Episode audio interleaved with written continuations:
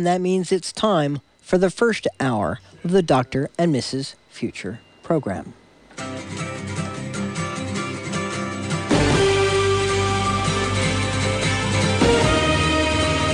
Welcome back, my friends, to the show that never ends. Ladies and gentlemen, K S C O presents the Doctor Future Show.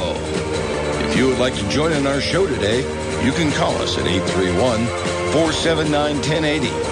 That's eight three one, four seven nine, one zero eight zero. And now, your host, Doctor Future. Good afternoon, everyone. Oh, did I hit the wrong one? Hey, hey there you go. Good that. afternoon, everyone. All right. Ah, uh, the cloudy, wintry day that we have today, starting November. It's actually pretty good to see a little bit of rain, you know, in our neck of the woods. And do we have Bobby on the line? Yes, we do. Did he you on a regular yeah. line, or are you he on? He had to call in again. His Opal has been completely decimated. Hey, Bobby. The land yeah. of... Hi. Did you hear us? We were talking to you over the Opal connection. Were you able to hear it? Or no, did you I didn't try hear it? anything. I did. I tried two different... I updated my iPad Pros and they, with the sixteen point one. Yeah. And then... somehow it's not connecting with Opal. All or right. I can't well, we'll handle you. this all later after yeah. the show. Okay. Okay. Okay. okay. For those who uh, wonder, Opal one and two are digital lines that come into the studio so that we can have remote hosts and guests, and it sounds like they're in the studio, mm-hmm. which is pretty cool. We're close to it anyway. And Bobby's been a regular on that uh, Opal two, which has been his, his hangout when he's on the show yeah. today. But now he's on the phone, and then he's yeah. living in the land of... Elon and Pelosi and Twitter and all that whole... Yes. San Francisco's been in the news a lot lately, and Bobby's right there yeah. in the middle of it. Yeah. It was raining this morning about a couple hours ago, and now yeah. it's like, I see blue skies. Really? yeah, I see blue skies. That's not here. the case down it's here. Oh, really? yeah. It's kind of cloudy. But I thought that was interesting... that the SpaceX successfully launched their Falcon Heavy this morning in fog, and it was really cloudy. You couldn't, they had to shift. That to was a, the worst SpaceX video we've ever seen because of the weather. Oh, my goodness. But they still launched. Yeah, it launched. And they gave us the best camera shots they were allowed to. Yeah. This, of course, was Space Force-sponsored flight, so at a certain point uh, they cut out before we watched them launch their cargo. But, yeah, uh, it's got two top-secret security satellites and the payload to be deployed at the geosynchronous point. That's twenty-three thousand miles out in space. That is a place where there's a lot of communication satellites. Mm-hmm. Not near Earth orbit like the Starlinks, but way out there.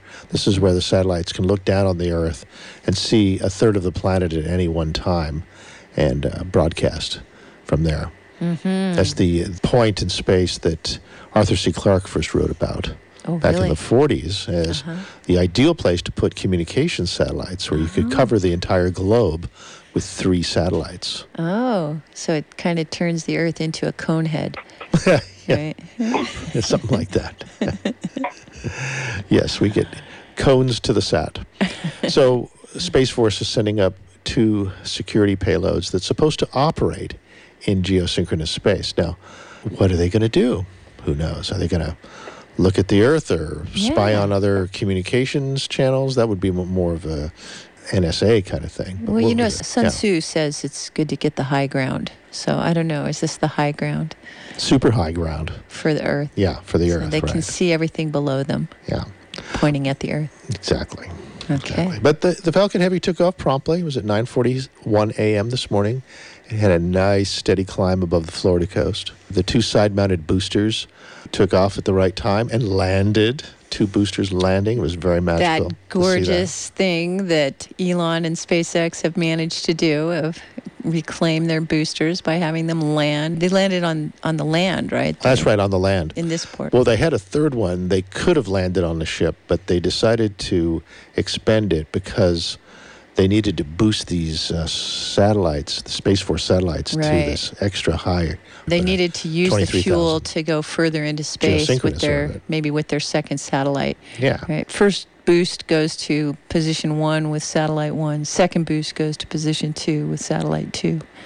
Something so, like that. Something like that. Yeah.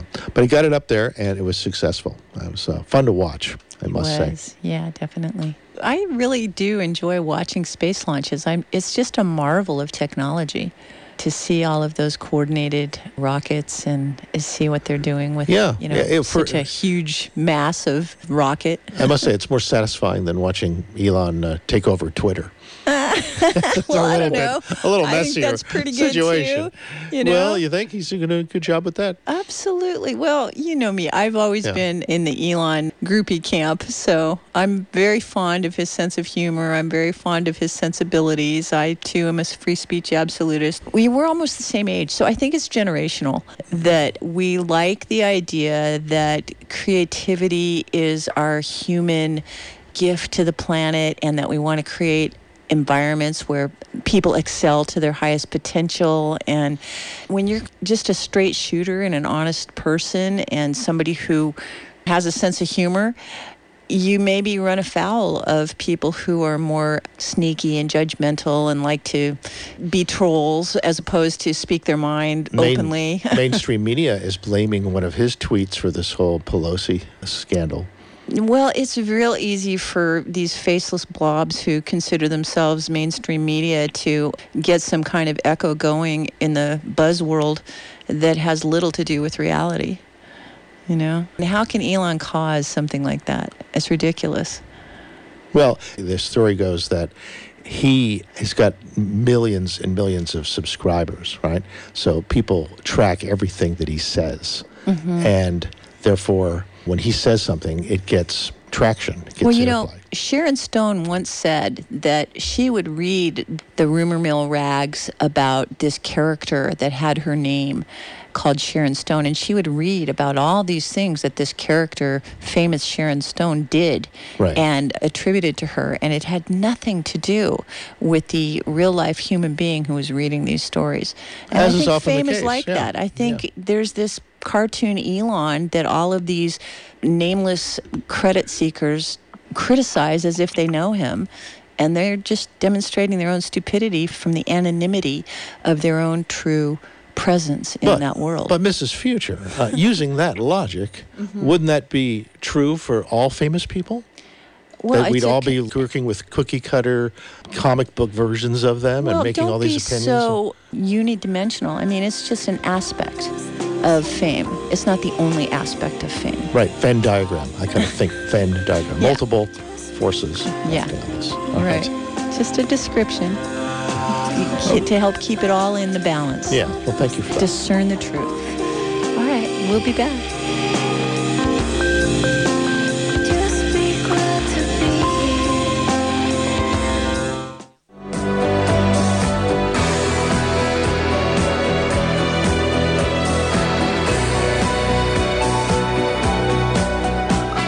Okay, welcome back to the show.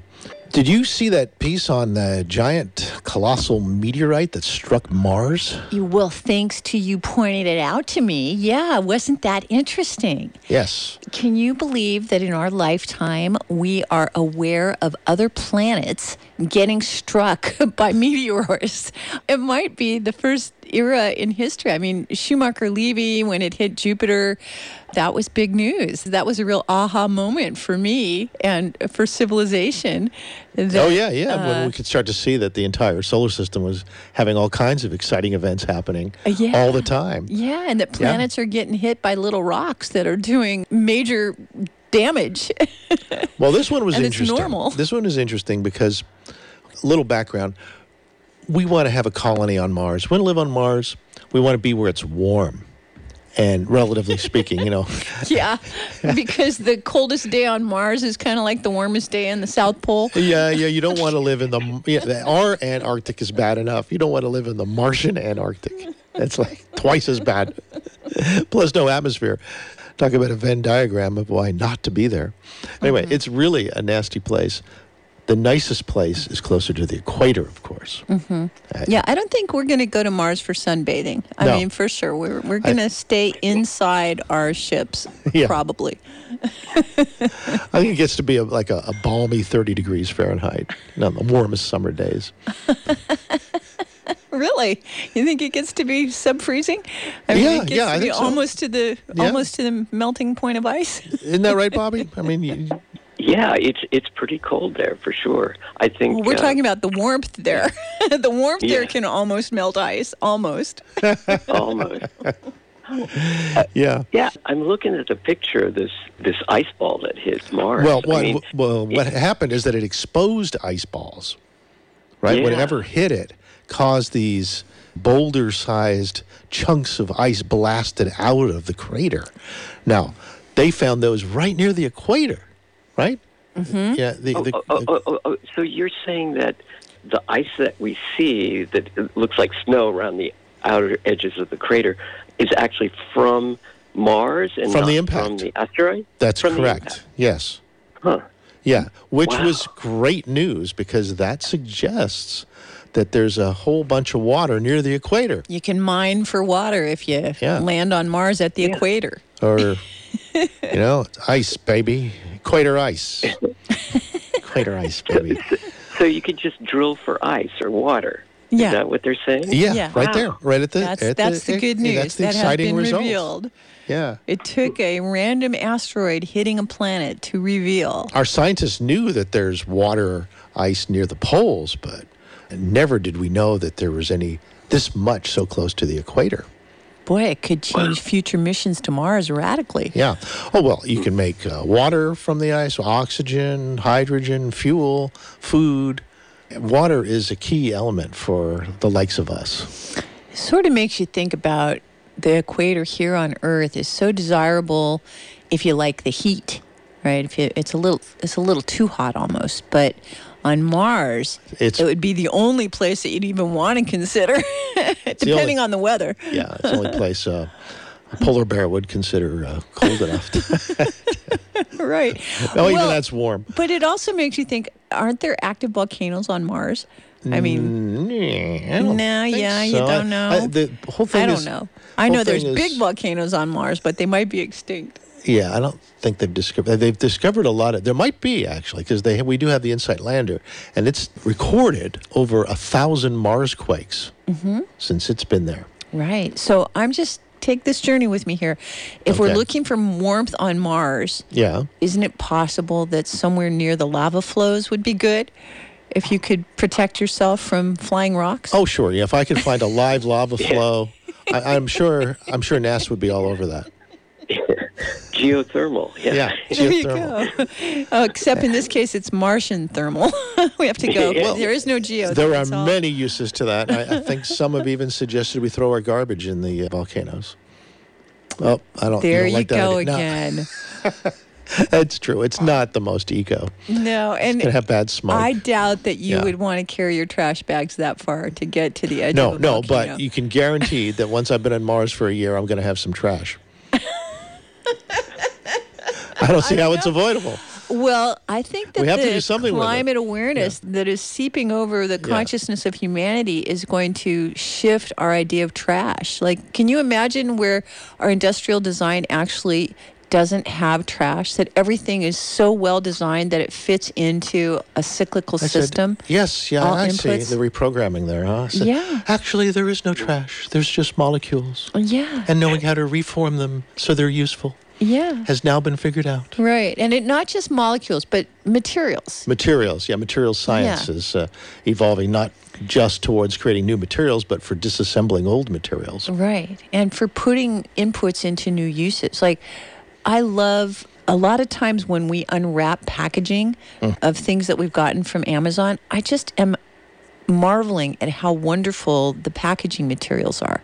There's some of these amazing, clear, sticky plastic that sticks to itself that protects the furniture that comes in the mail. And because I appreciated the industry that creates these materials, I saved some of these, and they were very useful to our friends who moved. Mm. You know, so that's the kind of recycling I'm talking about, is where you don't just assume something is garbage because you're done using it. You actually appreciate what it is useful for, and you send it to that purpose. Yeah, I know some hoarders are really good at that. Well, yeah, you can diminish it if you want. No, I'm sorry. I it didn't is, mean to diminish hey, But I, I, I agree. Everything can I, be I admit reused to being and, a, a trash nerd, not a hoarder. Yeah. But and, and, uh, there was I'm a Saturday all, Night Live comedy shtick about yeah. people who fold their paper bags. That's me. I'm I'm one of those people who folds their paper yeah. bags. I, I think it used to be pretty normal, like back in the thirties, that... F- People would save just about everything because they didn't have access to buying everything like we do today. And they didn't so have packaging as an industry, so they didn't generate so much trash. There we wasn't used much to get packaging, milk delivered in glass bottles that got picked up by the milkman, right? Sure. That sure. was a closed loop. yeah, yeah, yeah. Well, now, you know, fortunately, we have to think about this, that the whole cycle of it, not just how we can create really useful materials out of plastic and such, but how to recycle them. And we have tried to cover that. I mean, there are people working on ways of breaking down plastic more easily or creating plastic-like materials out of, like, mycelium mushrooms that apparently can act as plastic. So there's a lot of things being experimented with right now. And we're still in the early days of it. Mm-hmm. I mean, we as soon as we realize we're spoiling our nest, we're starting to figure out how to do something about it. Yeah. Yeah. yeah. Humans, we are very feedback-oriented. Once we get the feedback, we start responding to it. Yeah, exactly. And it used to be that nature... We saw nature was the recycling center of the planet. People didn't think twice about letting nature process their garbage. No, and rivers were both a source of uh, water and toilets.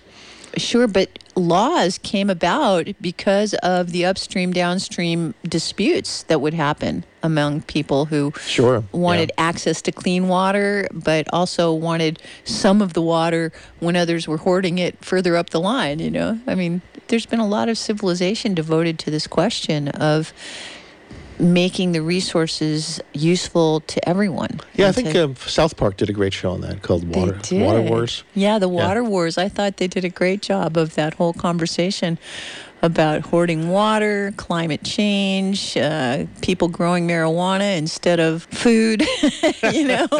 yeah, yeah. So many good issues they covered. yeah, so this all comes back to Mars because... It shows that it can be, the equator can be a place where we can have a civilization and have the resources necessary to utilize and to recycle. Okay, well, at least in terms of being able to mine for water. Right. There are right. probably other factors we'll have to consider, like those horrible eight-month-long windstorms. oh, yeah, that's uh, that would drive me nuts. An eight-month-long windstorm, actually dust storm. It's like being in a dust storm of Burning Man yeah. for eight months. Right, yeah. That would that would be hard. That would be hard on your that's car. That's when it would be good to have really nice virtual reality. Uh-huh. Where you can go into yeah. you know, other worlds. Yeah. Well, and know. also tunneling, right? I mean, go well, down far enough that you're in a protected zone. Yeah, I think that underground stuff totally makes sense. Sure. And... Our species has done it. You don't have to mine for the water. You just melt the water that's right outside your underground window. Yeah, there you go. Yeah, and caves, yeah. as I said, for millions of years, caves are normal for us. So yeah. You know, I'm a bit of a sun worshiper. I mean, I, I wouldn't mind the novelty of visiting Mars, but I don't think I'm heading there to homestead. You know? You're not going to be one of the early pioneers. Well, I doubt it.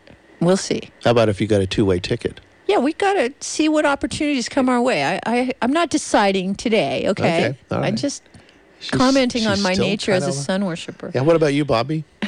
You'd be in the first... Well, I'd bring my sauna and my near-infrared and... Your lasers. Simulate all right, the sun. Yeah, all right, simulate good. The sun as much as possible. Yeah. I like that, yeah. Bobby. I want to be in your section of the ship. yeah, the spa. yes, I'll go if I could live near the spa. Or in it, that would be the best, in the spa. Yeah. I would say I wouldn't go. I would say you want a stateroom with a spa if you're going. If, yes. you, if it's going to be like a uh, cruise ship going to Mars. That's true. yeah, and then have a really good one installed once we get there. yeah, we got to bring our comforts with us. We know what we like. That's right. I'm telling you, the Enterprise, Star Trek got it right. We want to visit these places from afar and go with the away team to check them out for the day. Yes. All right. Well, we'll be back right after the break. Now you're so glad to be here. really.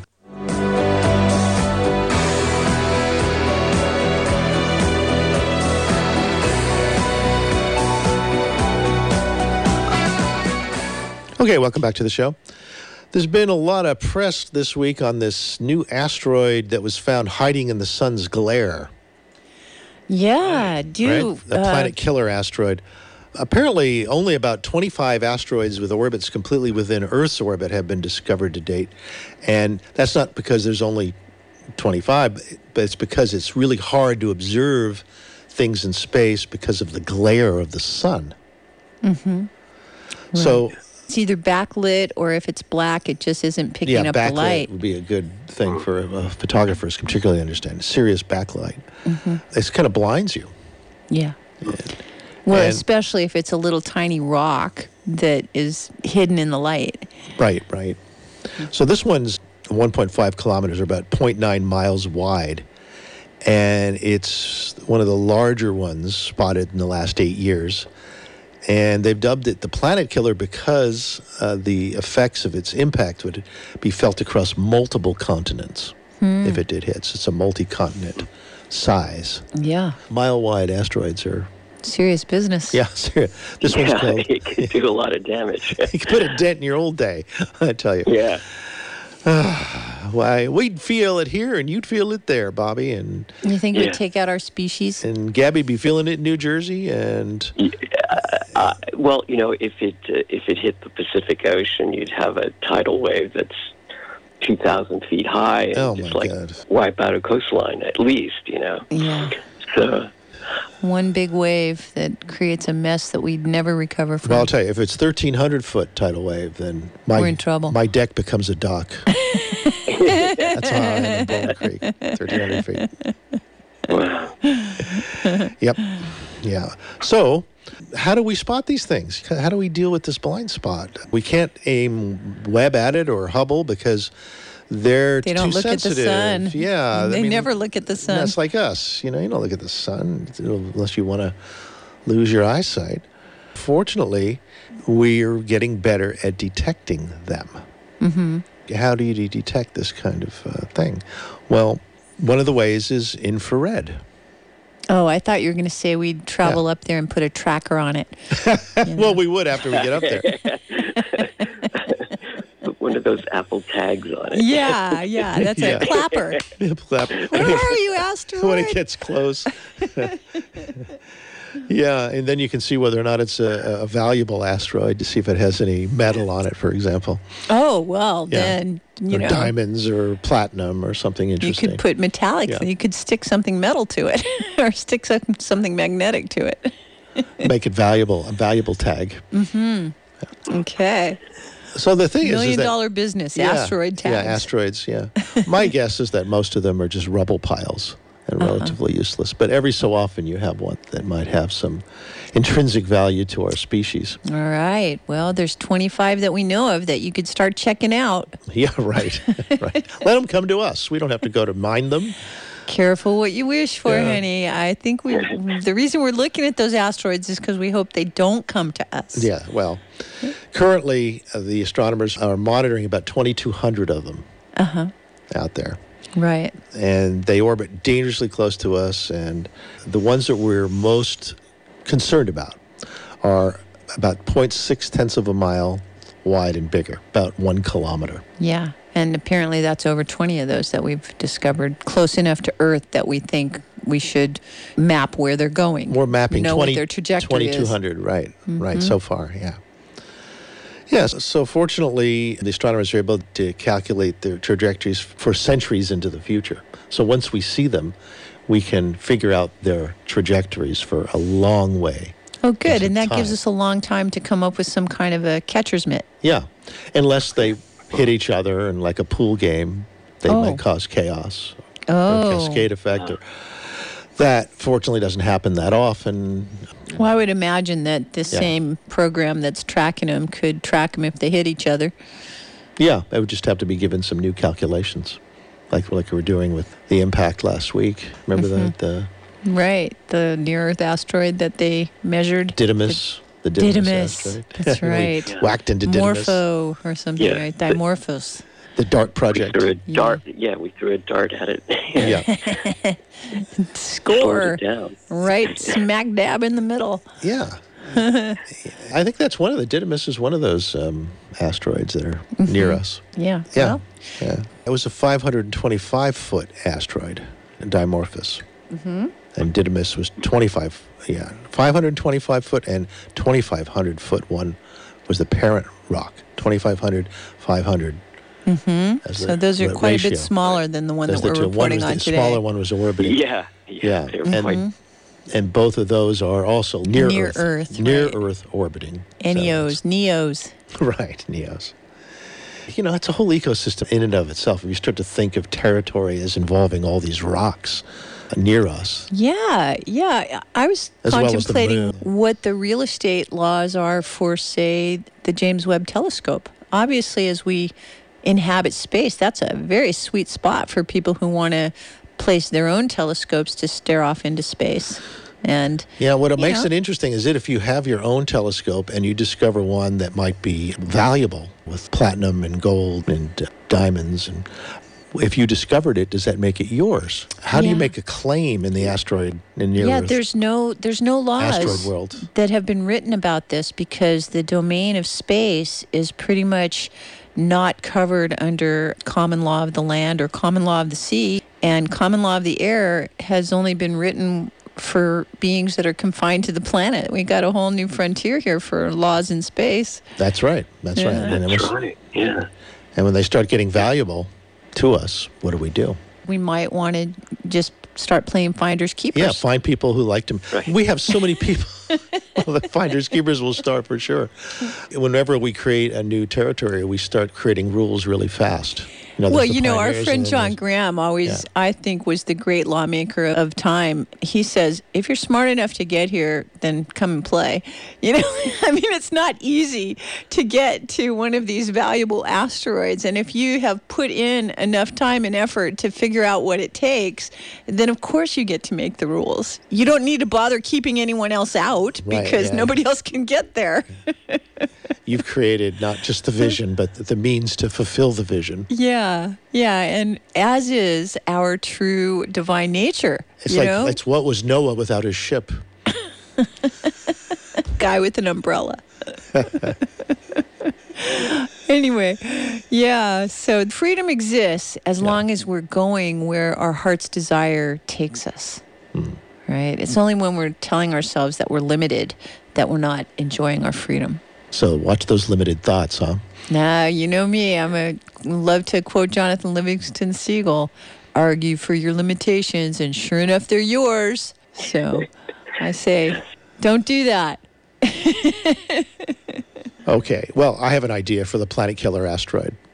Mm-hmm. I say, if you look at it from a f- cinematic point of view, backlit is, you can't see any of the details, so it's kind of invisible. So what you got to do is either you move the light or you move the camera.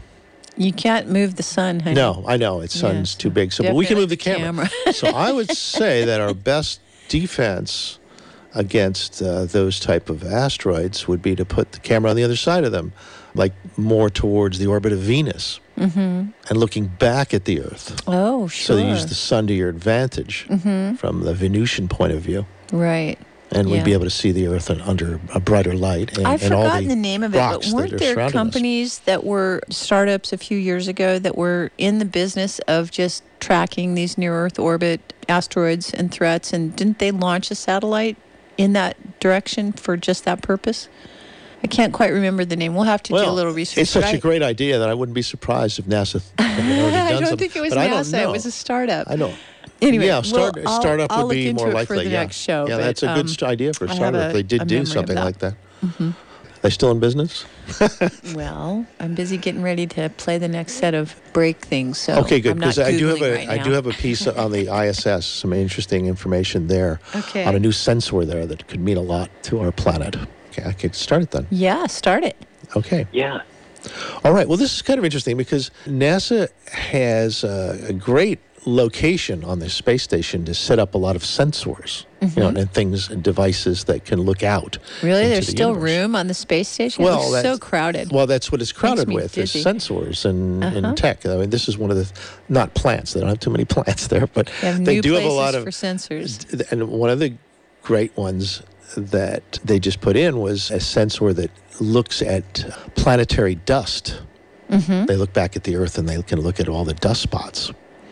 And what's interesting is that they can tell what's creating the dust. And one of the things that they've been able to identify are the fifty top super emitters of a gas called methane. Methane. Methane, yeah. Oh. Super, methane super emitters. Okay. And this... Are, are they tracking cows? yeah, yeah, yeah, probably. I guess I guess when they have a really great methane think, super emitter, they you can think tell. Cows are super yeah. emitters? I think they might be micro emitters. Well, it's interesting you say that word because it is called EMIT. It's NASA's Earth Surface Mineral Dust Source Investigation with a capital T in investigation. EMIT. Seriously. Mm-hmm. It was installed in July to measure the mineral dust in the Earth's atmosphere. The mineral dust. So you, you see with these sensors, you can tell what all kinds of stuff that's going on in the atmosphere from the dust. Mm. Methane is a hydrocarbon that has one carbon and four hydrogen atoms in the molecule. Yeah. That's what a methane is. It turns out that its uh, spectral signature, the methane, is well within the range of this uh, dust detector. And they've been able to see exactly where big pollutions are happening. Now, methane is an interesting gas because it's like one hundred times more dangerous than C O two in the atmosphere, but it has a much shorter half-life. Mm-hmm. It goes away, and I think it's a, like a f- few uh, months as opposed to dozens of years. It's a powerful greenhouse gas. Oh, well, here's the specifics on it. It's eighty times the heat of carbon dioxide, eighty times more powerful. Hmm. You know what? It's time for the break. Okay. All right. We'll be right back.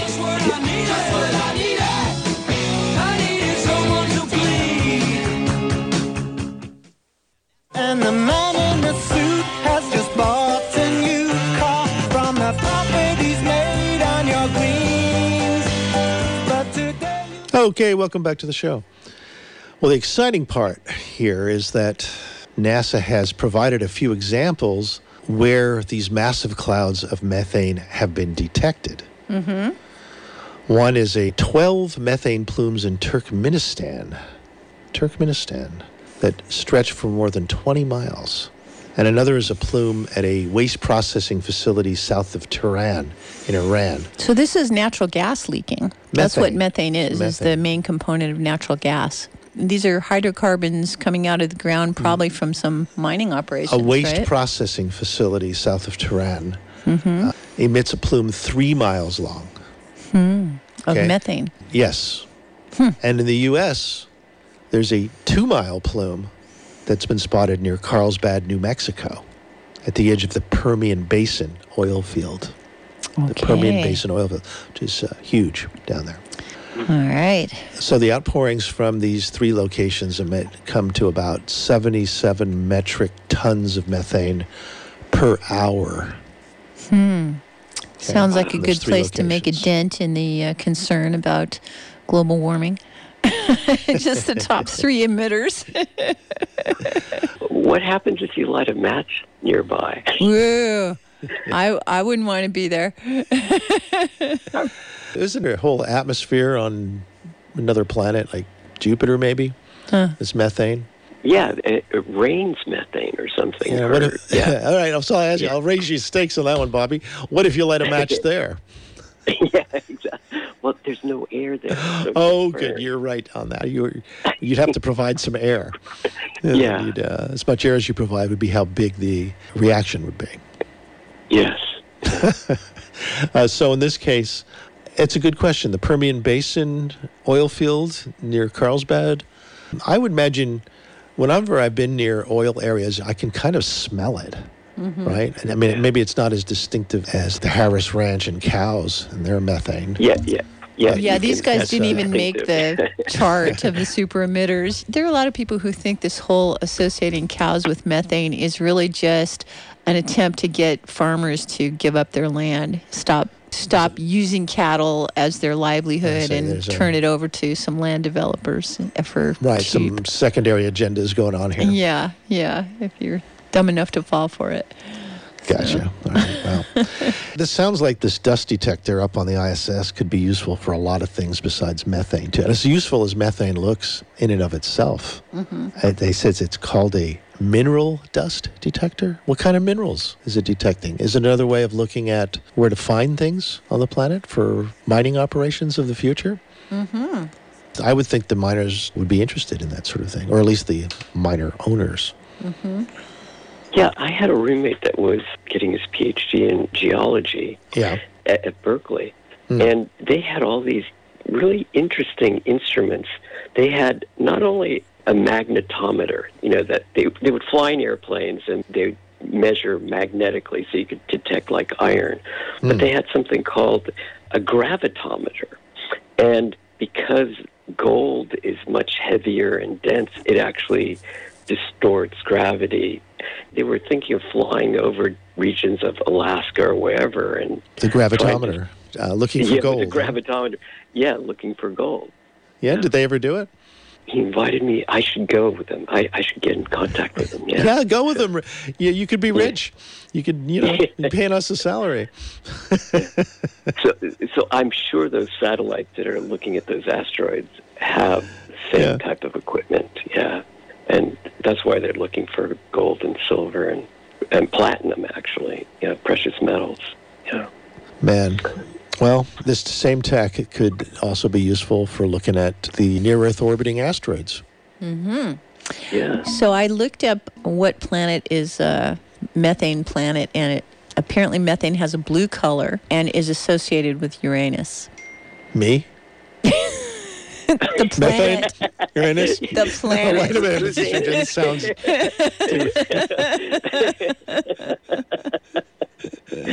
yeah, it sounds about right.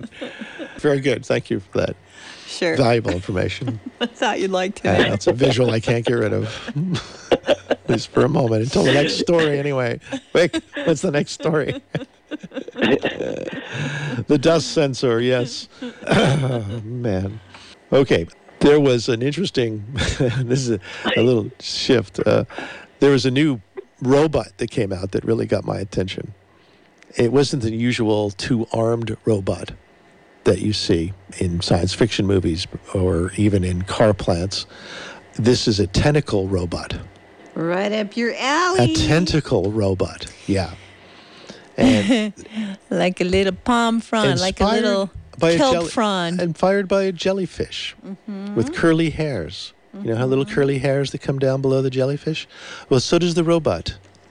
It's got little curly hairs, and the, it has these rubber hairs that can entangle. They come down, and, and they run into something, and they, they start to wrap around it. Right. And then it's kind of like the hand, you know, that, that it little... It can grasp things, yeah. Yeah, that, that hook that drops down into the toy and... And pulls things stuff pulls, out. Yeah, yeah, as you as you lift it up again, it extracts. Right, right, right. That is pretty cool. But this is a more organic looking. Uh huh. Yeah, in the sense that you have a almost look like a, a group of earthworms, almost that, that were very long downward, very long. And earthworms. What they do, there's a pneumatic, they're little pneumatic tubes. So the vacuum is used to suck these tubes into curls. And, they, and then those curls grab whatever they can underneath them. Yeah, like the earthworms grabbing something and pulling it up. Mm-hmm. Very fascinating. It's very, it's very alien looking, too, I might add. Mm-hmm. It's a very organic. But they uh, think it might be very useful in agriculture. They think it could be a gentle way of getting a grip on certain kinds of fruits and being able to extract them. And not breaking them. Yeah, without breaking them, of course. Right, right, yeah. Yeah. Tentacle robot, irregularly shaped objects. They got the ideas from studying other species, mm-hmm. uh, like insects and, and jellyfish especially. Mm-hmm. It's a novel uh, gripper.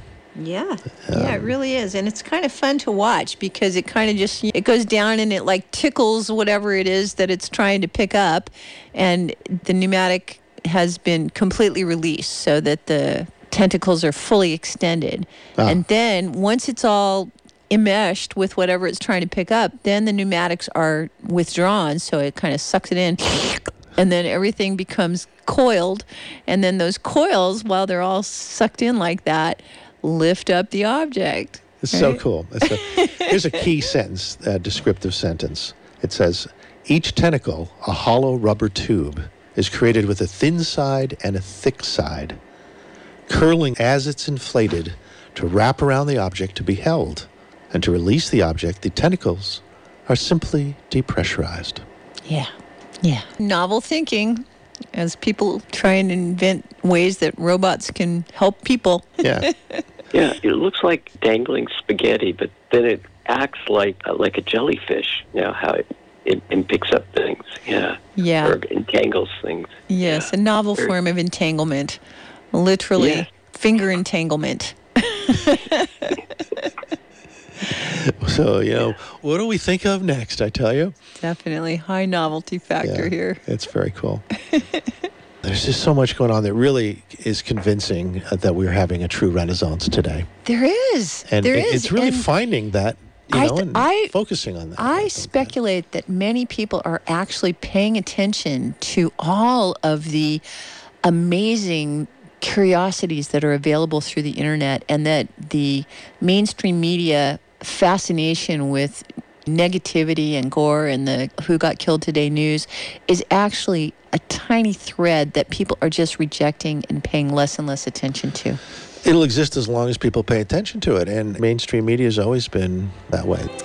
As I said, when it bleeds, it leads. There you go. But then bad news be, travels faster I, I think, than good news. I think there's a decentralization of audience. It goes out through more channels, and so they're desperate for readership, and their finances are dropping dramatically because yeah. it's so cheap and easy to do other channels. Yeah, they're going to have to come up with a new model for being important, besides so, just constantly grabbing people by the jugular and making them think the right. world is so, awful. So these these last these are vestiges of the thrashing beast before it, That's it. leaves. That's right. The dying of the light. It's so funny because we are on the oldest form of mainstream media broadcasting here, A M radio. You know, yeah. It's sort of ironic in a way. And it's still a medium for yeah. optimism and imagination and curiosity. It's time for the second hour of the Doctor and Missus Future program. And now, your host, Doctor Future. Hey, folks, welcome back to the show. Welcome back, Missus Future. I'm happy to be here. And Bobby, our science correspondent in San Francisco. Are you there? Yes, we're, okay. I'm still here on the regular POTS line. uh, yes, well, at least we have that. You know, if we were just internet, yeah. we probably wouldn't even have that. Yes. Yeah. And gosh darn it, Apple, when it resets your system, it throws your media settings into disarray. And you have to figure it all out again. I'll have it figured out by next week, I'm okay, sure. Okay, cool. All right, well, meanwhile, we do have a couple comments. Uh, Richard down in Long Beach. Richard has, Cray. Yeah, he says, yeah. Titan is the most Earth-like body in our solar system because it has liquid on its surface. Ocean lakes and rivers of liquid methane. Okay, well, that means that there are carbon units there. We're just, uh, so in that case, you need creatures that bubble out oxygen. Yeah, right. And, yes, yeah, this was a methane of, uh, planet yeah. at one of our stages of evolution, wasn't it? Before we had an atmosphere? Didn't we have a methane atmosphere? I don't know about that, but okay. I... Yeah, I Well, I've imagined less. We'll have to ask Bruce Damer. I think yes. he knows. Well, do we ever have a methane atmosphere on Earth? Earth? It would definitely not be friendly to life as we know it. Right. However, not not to say that other forms of life might not enjoy yeah. methane, yeah. Uh, liquid oceans, and maybe even dive in them. Sure. You know. Yeah. That's the kind of thing that you would talk uh, about at a contact conference. That's right. Contact. First contact. If we ever meet life forms that are not from Earth, what should we say? And what should they say? And what are the rules? Well, you would create them. And the contact group, which used to be held every year in Silicon Valley, yeah. you'd get together and imagine what kind of creatures could exist in the atmospheres of other planets. Mm-hmm. And they might be gas balls. Float like sea anemones. How would you even recognize them? How would you yeah. know that they're live? Well, and you'd create a whole ecosystem based on your uh, your, your little invention. Pretty uh-huh. cool. I think you could recognize them by having bad breath. You know, bad breath. From your point of view. yeah, yeah. From our sensors, you know, yeah. they put off some kind of gas that's we didn't really appreciate. yes, yes, that interspecies gas exchange can be tricky sometimes. Do we have a caller, Missus Future? We do. Steve from Santa Cruz always likes to chime in. Mister Steve. Let's say hi to Steve. Hi, Steve. Hi, Steve. Hey, hey, how you doing? Hey. Happy first Halloween. Oh, you're just a little muffled there. Yes, you are you that? speaking through a sock? You get a new pillow? I'm going to take it off, Steve. Is that better? Oh, way Much better, yeah. Better. Oh, better. Thank you, yeah. Steve. Much yeah. better. And then what happened? Sure, it was, it was sure. uh, muffling your, your call for some reason. mm-hmm. Not an I, uh, and not an Android, is it? yeah, actually, it is. Actually. It is. Oh, okay. Oh, now I can recognize your voice. Yeah, okay. Elon Musk brought the fun back to Twitter for me. I was a Twitter guy probably seven years ago, and I, I built up a big site and a following, and oh, yeah? put a lot of put some energy into it, and. It was all fabricated around a book that I was writing, so I just fabricated a persona to go along with the book and created this narrative, and it was fun. People responded, and it was it was fun. Well, and I kind of well, lost. At least you weren't a bot. no, I was, a real, I was a real human that time. Yeah. So I, I thought, okay, so I, I did that for a while, and then I lost, more or less lost interest in it. But then with this resurgence of Elon, well, I, I dig Elon. I think he's one of us. I just mm-hmm. I like him, and me too. He, I like. One, like of us, he... one of us. One of us. Yeah. I like the way he, he brought the fun back to Twitter, so I got reinterested in it. It's funny, Missus Future, I was having a meatball sandwich at Abbott Square last night with a friend of yours. I'm not going to name her because she's a private person, but you know her. And we were eating, and she was talking a little bit about it. Um, about a Trump call she'd heard. Oh, Colonel Terry called in, basically, and he was responding or something. But she was relaying the, the talk to him, and I said, I said, well, listen, friend. I said, if you want to see a really good example of what happened to Trump, watch what happens to Elon Musk. He was everybody's darling in the beginning when he was exploring space and building the Tesla, and everybody wanted a Tesla. Yeah. But as soon as he gets involved in social media and, and opens up Republican conservative talk forums, you're starting to see what happens. You know exactly what's going to happen. Well, what's your prediction? Well, um, actually, I think we should wait and see, Steve, because I don't think that he's going to polarize things in the same direction as Donald Trump. And I do think that the nature of America is to speak your mind and respect our differences, and that to the degree that that is not weaponized but is just brought back into normal, it's going to be a big relief for America to be able to well, speak love, our minds. I love the way you think, and I love your positive outlook, but I've been on Elon's Twitter account for the last two days, uh-huh. and he's getting a lot of hate, man. Like, I'm talking like, I know, but it's the political season, and people are in the hate business. And it's almost like just the fact that he's popular means he's going to have to navigate that stuff. And I think he's been a Twitter character long enough that he's got thick skin. And come on, the guy has got like five boys that are all grown up now. People give each other a hard time all the time. And, you know, fundamentally, I think he's a happy person, and the haters are unhappy people. Yeah. Yeah. Hey, what do you think of the checkmark system and the ensuing fees that goes with the checkmark you know, system? What I'm you... trying to understand what the checkmark is. Does that just mean that you're a real person? You or does that mean something more? You belong to the club. You yeah. paid a certain amount of money to... It, well, ver- yeah, just verified. It's well, verified. He's, he's, I read probably the same things you read, and he's just basically saying that he wants Twitter to be a place that is safe for advertisers, and he wants it to pay for itself because it's a business. And what's the big deal? If you start charging people a small monthly fee, then you don't have to only depend on the whim of your advertisers. To me, as a business, it makes sense. When the internet was first getting started, I was very aware of the fact that our whole economy was going to go towards what we now think of as a subscription-based economy. That the only way to have a business is to get somebody, some group of people, to give you money on an ongoing basis. And Twitter, I think, paying a little bit for those who can and will and want to for a town square, the vision that he has doesn't ruffle my feathers at all. I totally like it and agree with it. There's a great tweet exchange between him and Stephen King. I heard and, about that. And Stephen King says, "No effing way am I going to pay two hundred fifty dollars a year for a Twitter account." And then Elon tweets back, "How about eight bucks?" Yeah, I know.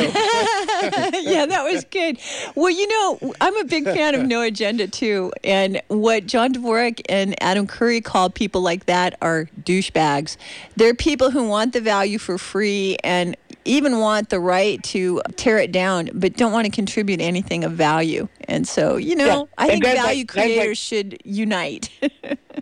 And guys like Stephen King probably get like huge mileage out of Twitter as, as far as marketing and such. Uh-huh. So I'm with you on that. And I tweeted him back and I said, "Look, I love what you're doing for Twitter and I'm willing to contribute a few bucks a month, you know, to keep it going." So. Yeah. Yeah. Go Elon. Go Elon. Go Elon. Me too. I'm with you. Hey, Steve, we got to go to our break. Good to hear from you. Just hang tight. Okay, we'll be right back. Okay. Corner break. Okay.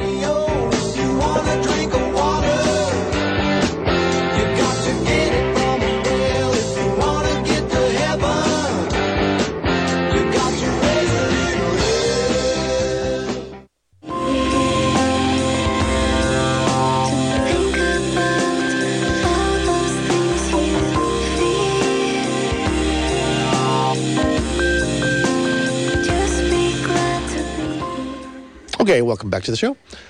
Yes, we have another caller, but before we go to a caller, I just have a text in from Normal in Santa Fe, New Mexico, who oh, reminds us Normal. that remote sensing for mineral deposits is done regularly by the U S Geological Survey. Really? Remote sensing? Yeah. Like they've got guys in a room like uh, using their psychic powers? I, it's probably more gear. Actually. Oh, it's more gear. More gear oriented. I don't think they're they're part of Project uh, Star Hoop. I guess you could call using yeah. a telescope remote sensing. I mean, it probably has a pretty broad meaning. Remote sensing.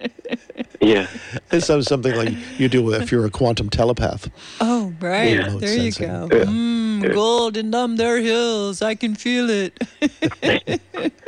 I've talked to some remote viewer people, and yes, they do search for gold. You know, yeah, I don't know. If they've yeah, they're going to do whatever those they consider they was worth their attention. Sure. Yeah. Well, and yeah. it's kind of like the prescients who tell you the lottery numbers, right? Sure, it's got a place. So, who's our caller, Missus Future? We have David in Santa Cruz on the line. Hi, David. David, hey, welcome to the show. How are you guys doing today? Good. We're doing. Good. What's happening? So, I don't know how expertly I can speak to Twitter. I've never participated in it. I find it a particularly unhealthy and destructive form of communication in the first place, the whole format of little short outbursts. Mm-hmm. You mean like the uh, one hundred forty-four character outbursts of... It's, it's yeah. expanded, by the way. They've changed the rules over the years. In the same way that I don't, you know, I think that it, it's a shame that we've lost the art of letter writing. I think people were able to communicate more effectively with each other when they wrote letters than when they could spend ten seconds shooting off an email. I, I think it's a progression into more and more abbreviated forms of communication. Are you a writer, David? Other. Are you a long-form writer? I am not anymore. No, not I email anymore? People. You email? I write. I write longer emails perhaps than most people would uh-huh. because I'm because I'm pretty chatty. But it's not the same. I don't think that I'm in the same relationship with someone when I'm sending them an email as when I'm sitting down with pen and paper, in the same way that I don't think reading a book on a computer screen is the same as having a physical connection with a book that you're reading cover to cover. Well, I um, would well, tend to agree with you. I, I guess, don't think it's the same at all. I guess if you wanted to share a letter these days, you could like write one with your favorite pen and then uh, take your phone and take a picture of it and send it to your friend. That way. Oh, there you go. That's a good idea. But I wanted, I, I wanted to speak to Elon Musk for a moment, because you, yeah. you, you folks and I have very uh, clearly a very different perspective on this person. Now you're a little worried first about him, huh? Well, first of all, I'll, I'll speak to that in a minute because I am. Yeah, but first yeah. of all, let's not lionize this person too much. This is a very bad person who has a very cozy relationship with both Putin and the C C P. And for us to overlook that for the purely for the sake of our own national interests is rather short-sighted. Beyond that, this is a person who has a rather reckless disregard for the concept of parenthood, which to me is also a very telling characteristic. He has a number of children, I think eight that I've heard of, so I have to assume there are more than eight, and he doesn't really parent any of them. Further than that, he's already wreaked havoc on this company in terms of a great number of people that are unemployed. I don't have faith that he'll have any level of regulation as to what has already been clearly reemerging hate speech on the platform. And these things all come together as a great concern for not a check mark on the column for free speech, but this is ultimately another nail in the coffin of free speech that this guy has control over the platform. Okay, now let's let's take that as it comes. That's a lot of that's a lot, a lot of, of information, him. a lot of unpacking, yeah. and I do think you did a very good job of representing a wide body of the criticisms that are being leveled, as if that's the only point of view, or as if that's the truth and nothing but the truth. So let's just, you had your moment, and if you don't mind, I'm going to She's going to give her your, she's going to give her your her opinion now. Well, I, I will. I, you you appear to have an opinion. No, I was going to no, create I space do, for I you. do. I do. I do. Of course, you know we all well, have go opinions. For it. No, no. Go ahead. You're ready to talk. Uh, I think you should talk to David first. Well, I think David's points are generically true of all opportunities for people to engage in free speech. It's very easy to point to a person who has a lot of resources and a lot of notoriety and act as if the personality or habits of that person are the issue when it comes to free speech. And I think that that's a false logic. It's a false equivalency. And that it would be better to talk about what makes free speech desirable and how do we engage in it as a society. And I attribute the diminishing of our free speech as a society to the fact that there are many more voices and many more people that are stepping up to the plate, and thus everyone's collective sense of what is being said has a lot more voices in it. And unfortunately, there are a lot of people who just take advantage of the relative anonymity of the open communication space that our communication technology has facilitated, and they fill it with crap. We don't have good filters for that. It's a new frontier. It's a new way that we're communicating with each other, and so we need to cultivate new ways to respond to it. And that if anybody, you know, Mark Zuckerberg pretty much got crucified in the early days of Facebook for saying he needed to have some kind of public forum so that the rules of engaging in Facebook would be something that could be a community process. And he was also demonized and crucified. And I think it's in the nature of certain people to demonize and crucify people who are the poster people for certain issues that yes. we're processing. I, I personally, I think free speech best exists in a no judgment zone. Mm-hmm. Yeah. Well, to agree to disagree and to take responsibility for your thoughts, but then don't attribute your thoughts to someone else who has their own thoughts that aren't yours. Can I ask a question of you guys? Sure. Of course. Do you think that there's a ba- do you think that free speech, or, well, because I'm thinking you and I have different concepts of what free speech is and ought to be. Do you think there should be any constraint against things that we call hate speech? Of course. I think hatred is undesirable in every context, and I do my best to not engage in hate speech. And if I'm listening to someone who appears to really relish their own ability to engage in hate speech, I tend to dismiss them as illegitimate or just lacking in authority, lacking in some kind of moral fiber that I consider important for giving someone my trust or my respect. Well, do you think it's coincidence that there's been this radical uptick in the, just one example, in the use of the N-word on Twitter in the period since Musk has taken over? Is that, no, is that there's, bad, there's boundaries being tested. You can fabricate any right issue now. You want. A lot of boundaries being tested. The use of the N-word, there are so many trigger issue things that people can bring into the conversation as if that's where the meat is. Well, they're all trigger off hate. That's the that's the problem. And I, I think uh, if we could talk about those issues, but come from a place of love, then yeah. we'd be getting somewhere. Yeah, that's what it is. Is like if I hear a hateful person, I'm going to encounter their hate in my conversation. I'm not going to say that the world is messed up because hateful people are expressing themselves. Well, no, but I'm I'm saying that I don't think free speech should equal speech without consequence. I think we each have to be held accountable for not just our actions, but our words, because our words have impact, and especially depending upon the level of influence that we have in the world. All right, great conversation, David. Let's go to a break and keep it going, okay? Hang tight, all right. And we'll be back after this.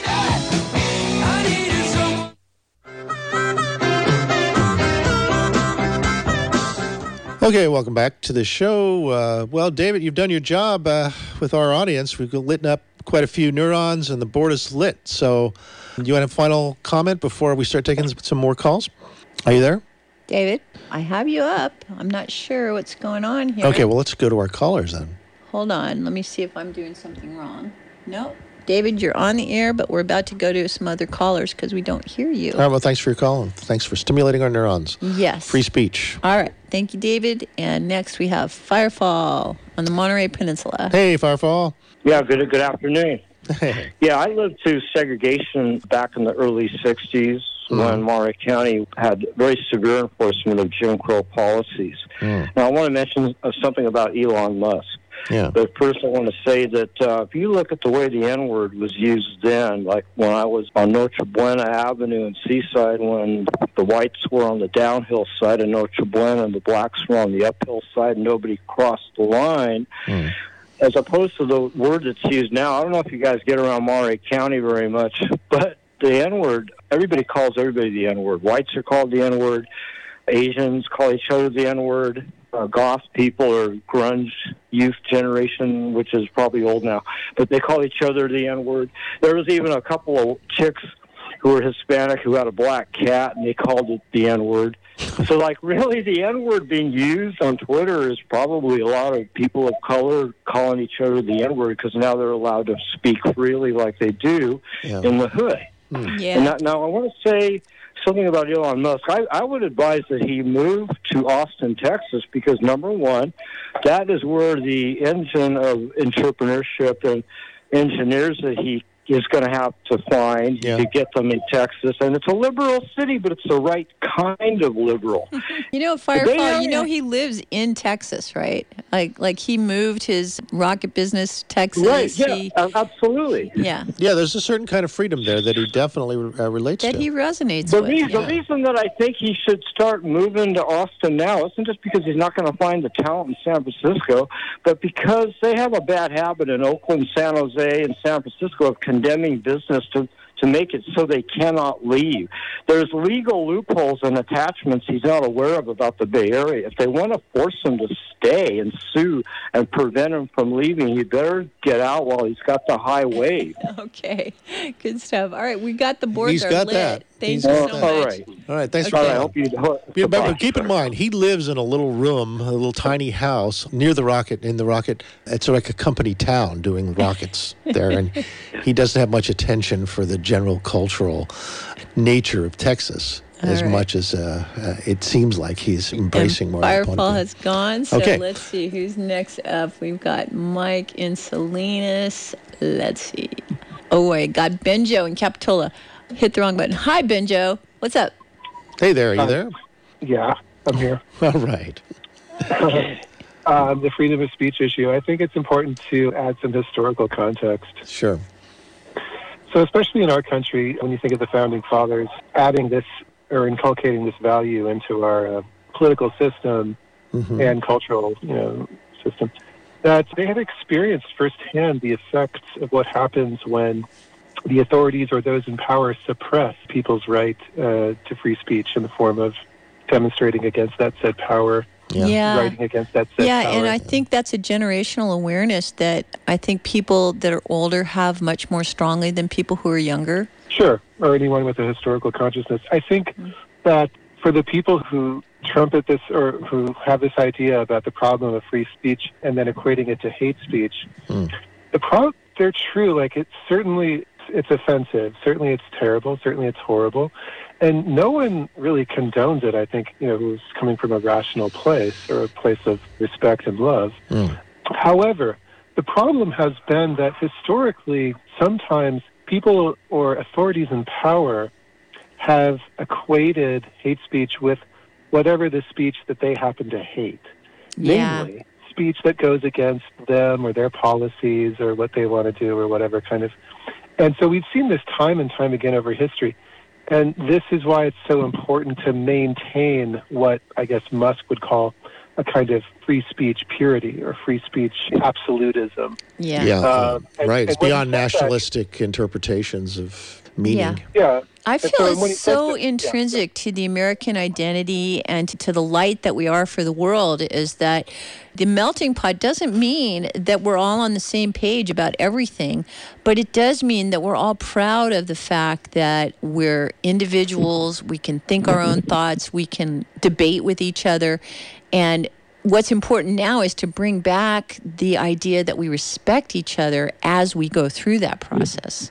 Absolutely. I think that's really key. And I think the, the vast majority of people are, feel that way. I think there's a um, small minority who, who don't and who uh, perhaps abuse these platforms. Not only that, and out, who also turn it into weaponized media. Like, there's some sure. kind of programming where everything you hear is turned into hate. And right. it, it just starts to sound fake now. I don't believe most of the stuff that people are saying about what's wrong with America. It just sounds like somebody's getting paid to say that. Right. Also, you know, when you think of it in a historical context, for thousands of years, if you think of ancient civilizations, and then if you think of more modern civilizations before the Internet revolution, the way in which values, especially political values, were expressed and held were largely conveyed by a small ruling class. Mm-hmm. And so for the first time, we now have political opinions and views that are outside the small ruling class and the academia that they've typically controlled. And like normal everyday people have a voice on Twitter, they have a voice on Facebook, and they have a means of breaking through this veneer of, I would say, controlled opinion, mm-hmm. which has also been a kind of dominant phenomenon throughout history. And so part of the reason why the ruling class in this country and, and in others abroad are so afraid of, play, are fearful of Twitter and Facebook and, th- and these kinds of platforms and equate a lot of what they disagree with as hate speech, it's precisely because it goes against their narrative, which they've been used to controlling for hundreds, if not thousands of years.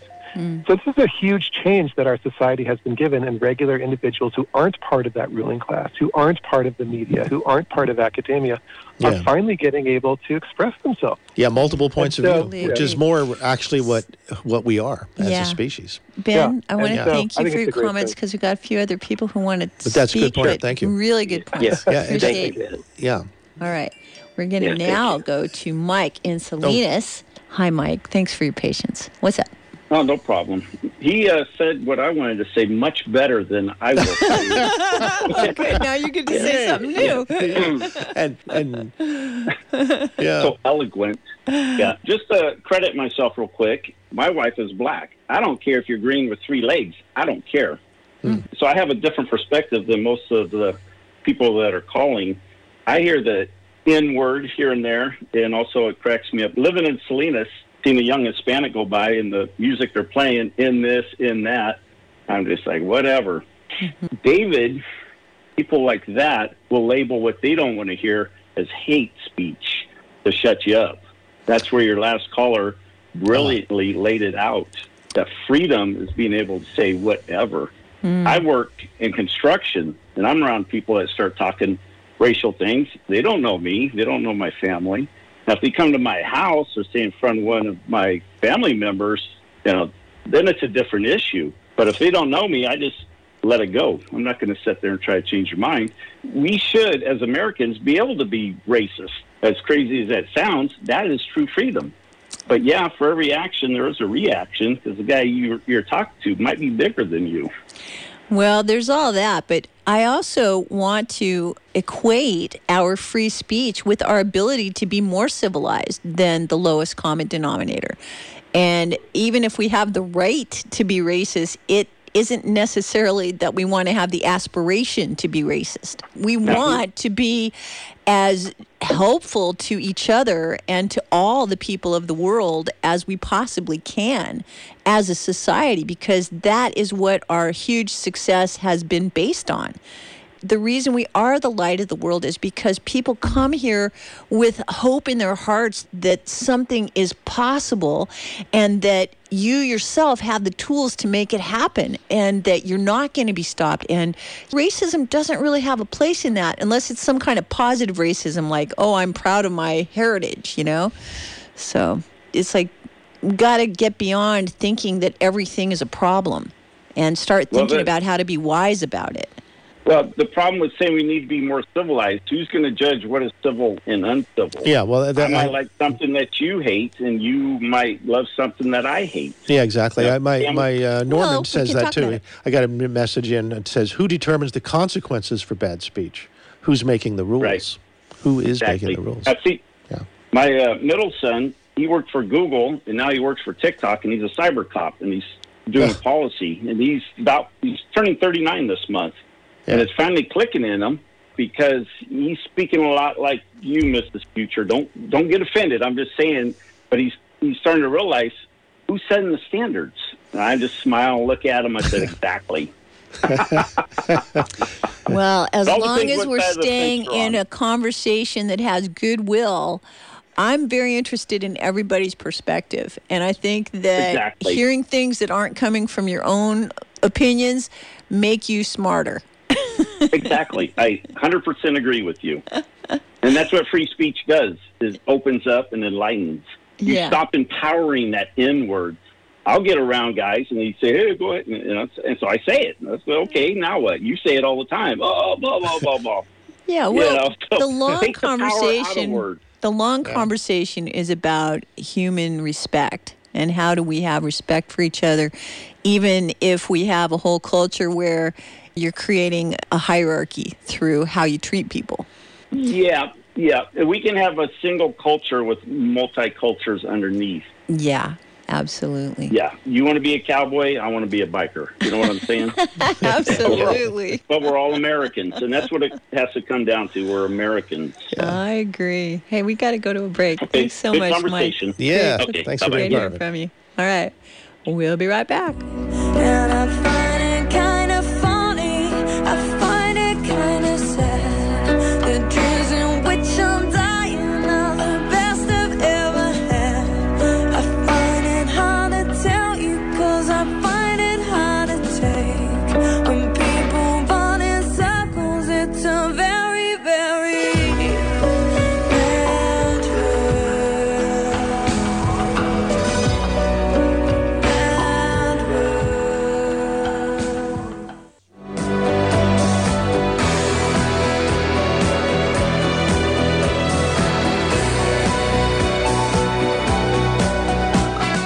Okay, welcome back to the show.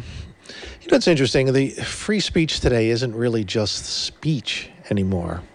For example, look at this latest trend of A Is that allow you to speak, and then it translate what you speak into pictures. Mm-hmm. So you can describe a scene, and then there's a picture of it right away. Mm-hmm. So this your speech is becoming not just language, but becoming imagery that reflects your thoughts. Mm-hmm. And so it's giving your so thoughts a little bit more reality. More multi-sensory, like a more like a movie. Mm-hmm. When you're talking, you'll see a movie mm-hmm. of what you're saying. Ultimately, these machines will just do it in real time, like the interlinear translators mm-hmm. for speech, for, for verbal speech. We'll be getting into multi-sensory. Also, the voice synthesizers. You'll be able to change your voice to whatever you want it to be. Mm-hmm. Male, so what, what's your what's the bottom uh, so line? So the free speech is becoming more expanded. Yeah, like the technology allows us to be other people. For example, so uh-huh. you're not just Joe Schmo anymore. You're Eliana, ruler of the seventh ray. Uh huh. You're into expanded possibilities of who you believe you are. Well, we are. We are creating these worlds. The the virtual worlds are a fine example where you can become these exalted characters. Mm. How long before we figure out how to do that in the real world mm-hmm. and create an intersection of the two where your status in the real world is increased by what you're achieving in the virtual world? You know, this reminds me of a very ancient conversation we used to have with Robert Anton Wilson, where we talked about how the creative artist didn't really need a huge following, but they needed a regular following of people who would buy everything they produced. Yeah, he talked about how if you have fifty thousand people who buy your book once a year, yeah, that's like fifty thousand times five dollars, so that's two hundred fifty thousand. I can live on that. Yeah, exactly. And and so the yeah. idea of having a micro culture that allows you to be as great as you believe yourself to be, mm-hmm. and then having those people who are your fans totally support you in being that. So you get a fan club of fifty thousand? Yeah, and it defies this current model that we have of that you have to be so large that you have no control over who you are, and you're a victim of fame. Yeah, yeah. Because yeah. the margin is so thin that you have to have millions of people know who you are before you can even support yourself. Yeah, I know. I know, like YouTube. If you want to become a YouTuber and make money at it, uh-huh. you need millions of viewers. Or, or you, at least you, hundreds of thousands. Casey yeah. but they say the advantage Neistat there said one hundred thousand viewers, he got six thousand dollars. A month. A month, right. So that's like a starting point. Right, yeah. right, right. And that was then. That was before the new algorithms yeah. put the thumb on the scale of uh, YouTube. Right, right. But if you had a, a system where you got paid more for mm-hmm. your participation than what YouTube does. Well, and if we design the system so it's meant to direct you towards those people who are most likely to support you. Right? If, if if we gave that as the task to the A Is, and instead of the profiles giving some greed monster the ability to surveil all your decisions and then drive your vote, or the, all these things that they tell us they're doing with data the, to uh, get as much money and as much influence as possible, if we optimize how you as a person can be most supported by those people who are most interested in supporting you, and we put that out as the A I's assignment. They make the connections, so. Yeah. yeah. It would be a very different world. Like, everybody would be helping everyone. Everyone would be helping everyone, huh? What kind of system is that? Well, I think of it as goodwill. Yeah. You know, I think of it as the natural uh, way uh, uh, society yeah. is supposed to function. We we like each other. We hang out with people who like yeah. us. We support the people we like. Uh, it's you stay away from people who cause you problems. Yeah. Yeah, it sounds I mean, very natural. Sounds very um, biological. Desiderata used to be one of my favorite quotes, Poems. right? Yeah, about staying away from vexatious people and trusting that things are unfolding as they should. those those kinds of sentiments appeal to me. I hear you. I wouldn't be with you. Yeah, either. I'm with you. Yeah. Heaven on earth, man. Yeah, and it starts with you, the filters you put on your own glasses. You yeah, know? That's where they, they talk about you create your own reality. This is a fine example of that. Yeah, you can't control reality, but you can control your response to it. And you can put out your own best efforts to get where you want to be. it starts by believing that there's an opportunity in every moment and it's yours to move in that direction. Exactly, yeah. So where do we want to move next? Do we want another uh, Renaissance breakthrough technology uh, before well, we leave? Or do we have other callers? Call. Okay, let's yeah. do our callers. All right, let's say hi to David in San Francisco. Hi, David. David, hey. Hey, well, how do you do? Oh, uh, yeah, I was just thinking uh, maybe it could be a renaissance. You know, people have always tried to bring down the rich and powerful, and in this case, bringing down an enormous fool. Like, you know, the prince or the king has no clothes. Mm-hmm. So if you think about it, the richest guy in the world apparently is Elon Musk. Yeah. He was the one that sent out this tweet that was saying that all of these scurrilous things about Paul Pelosi. And apparently he deleted his tweet after two hours. But he got suckered, and he got suckered big time. And now right-wing radio is just going crazy with his foolish tweet. Mm-hmm. So one of the things that happened today was SpaceX, which is Elon Musk's rocket company. Yeah, at the same time they, as this other event was going on. Yeah, isn't that interesting? Right. Well, he launched a top-secret payload. And for the Space Force. Yeah, as uh, what I'd like to see in Renaissance thinking yeah. is Elon Musk losing his security clearance. If he has, with his foolish tweet, he has cost America billions of dollars, hundred just in security costs for Congress. All of these congressional figures have now got to pay tens of million dollars apiece in order to protect themselves from, I think A O C has gotten four hundred death threats a day. Well, you know, David, I I think that your line of thinking is somewhat biased, and I would tend to put a very different spin on the same outcome.